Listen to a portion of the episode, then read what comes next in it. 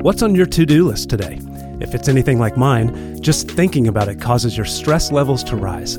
Hi, I'm Shawn from Sherwood Oaks Christian Church with today's Minute Message. In the early days of email and automation, many believed the work week would be cut in half. Some even feared the damage all of our free time would cause to our society. I think it's safe to say that those worries were all for naught. With the rise of technology and devices, many of us find ourselves busier than ever. We lead fast paced, hurried lives, bouncing from one email, one meeting, one Zoom call to another, sometimes even over summer vacation. And all the while, we pass right by the people in front of us, who are often the ones we care about the most. I know, because I do it too. Jesus, however, has invited us to a slower pace of life to enjoy the people and the moments right before us. So this week, make time to focus on what matters most your family, your friends, even your faith, and find the freedom and joy of a slower paced life.